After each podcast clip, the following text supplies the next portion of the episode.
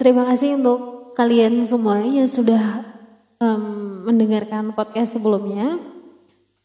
Bagian satu dan bagian doa tentang catatan tentang doa. Dan sekarang kita lanjut ke bagian tiga dan buat teman-teman yang belum mendengarkan bagian satu dan duanya bisa didengarkan dulu. Baiklah, langsung aja kali ini saya langsung lanjut ke bagian ketiga yaitu tentang rajin berdoa.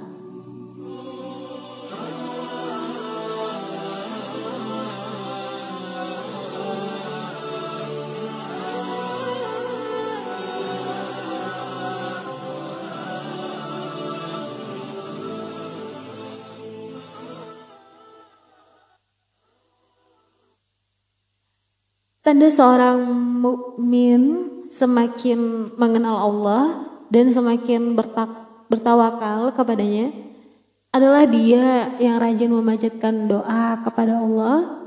Itulah juga yang merupakan sifat para nabi. Mereka adalah hamba Allah yang paling rajin untuk berdoa.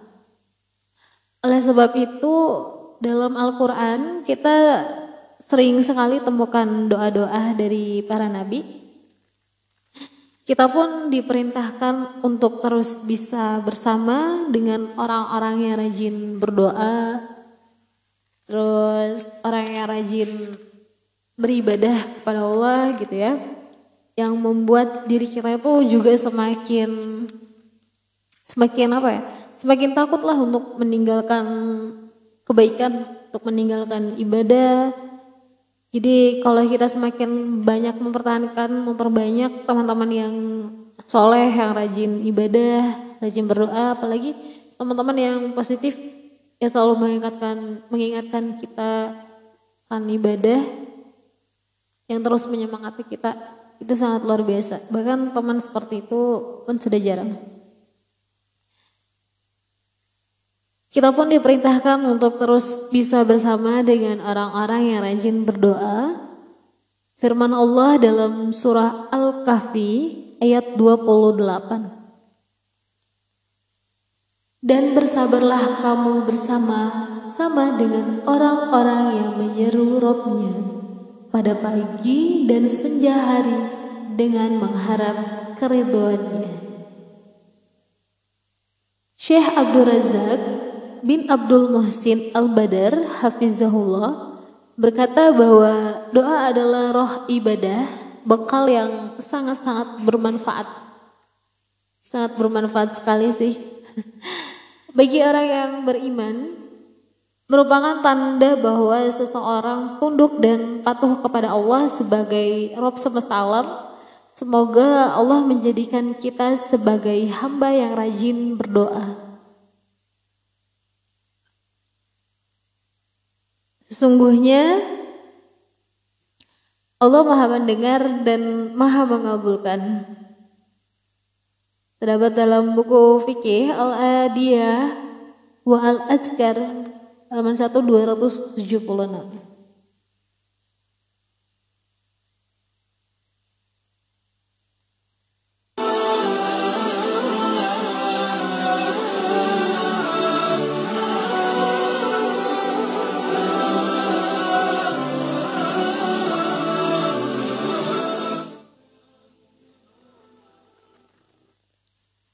Langsung aja dilanjut ke bagian keempat karena menitnya masih banyak supaya nggak terpotong.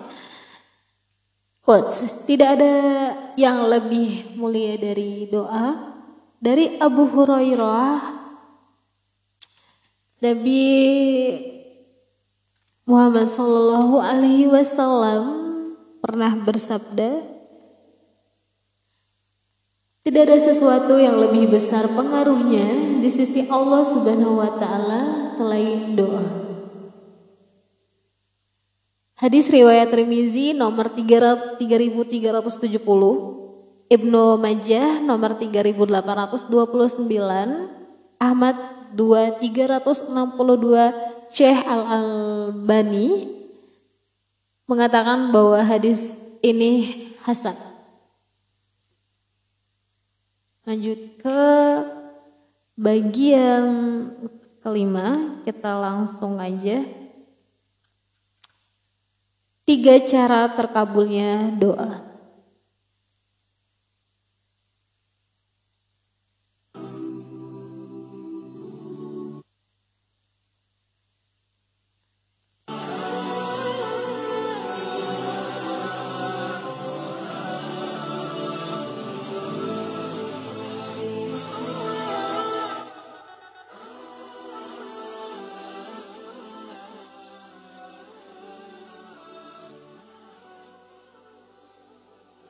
Nah teman-teman di sini ada tiga cara terkabulnya doa. Semoga ini sangat-sangat bermanfaat untuk kalian semua, terutama untuk saya juga. Dan semoga doa-doa kita segera diijabahi Allah Allah Subhanahu Wa Taala. Tentunya perlu dipahami bahwa setiap doa yang kita panjatkan, jika memang terpenuhi syarat-syaratnya, niscaya diijabahi. Namun belum tentu yang kita minta bisa persis seperti itu.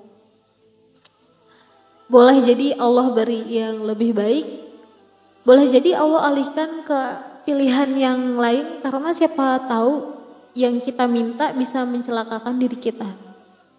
Jadi Allah itu lebih paham diri kita. Barangkali pula Allah berikan persis sesuai dengan apa yang kita minta. Ini semua tergantung pada hikmah Allah Subhanahu wa taala. Dari Abu Sa'id radhiyallahu anha Nabi Muhammad SAW bersabda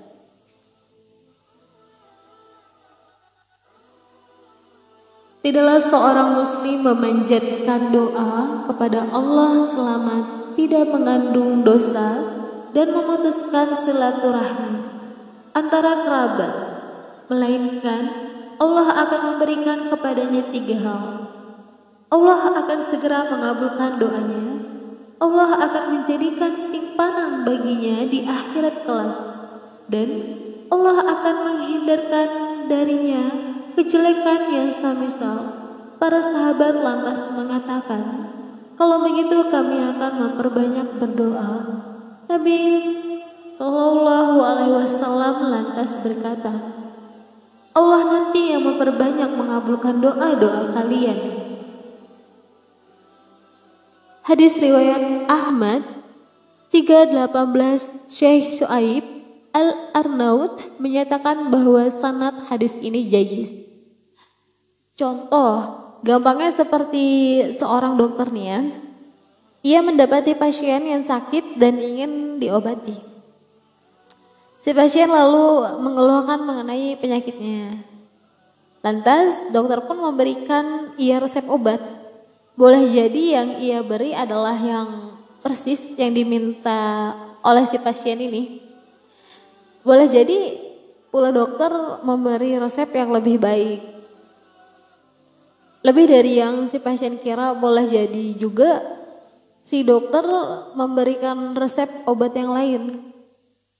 Tidak seperti yang si pasien minta, namun dokter tersebut tahu mana yang terbaik untuk pasiennya.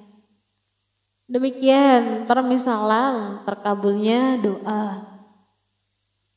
Ingatlah bahwa Allah Subhanahu wa taala memang Maha mengijabahi setiap doa.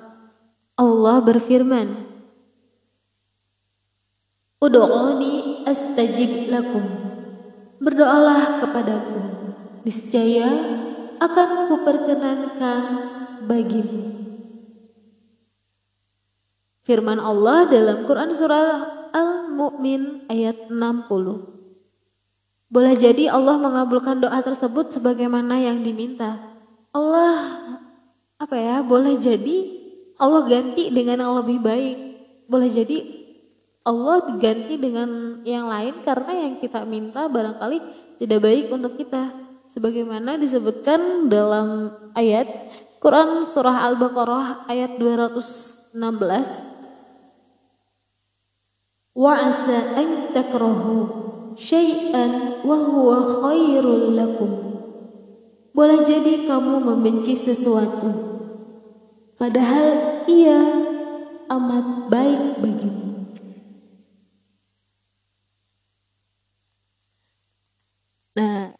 Contoh lebih apa ya lebih mudahnya lagi seperti ini. Misalnya ketika kalian seorang sepasang kekasih menganggap bahwa pasangan kalian ini baik. Baik banget tapi Allah berkehendak lain gitu. Nah tapi kalian justru malah sebel gitu kan. Malah benci sama kehendak Allah gitu. Padahal kalian nggak tahu bahwa Allah itu mungkin punya rencana yang lebih indah untuk kalian. Mungkin nanti kalian ke depannya akan seperti ini seperti itu. Jadi Allah yang maha tahu apa yang Allah kehendaki ya kita terima kita ikhlas kalau bahasa Jawanya itu legowo ya. Seperti itu. Mungkin aja pasangan kalian yang sekarang nggak baik gitu. Nanti Allah kasih kok dengan cara yang baik, dengan pasangan yang baik tentunya. Baiklah, jangan pernah bosan mendengarkan podcast saya. Nanti kita lanjut, masih banyak banget yang belum kita ulas. Ini baru 6 kalau nggak salah tadi. Ini baru enam pembahasan, masih ada banyak lagi dan bukunya masih tebal banget.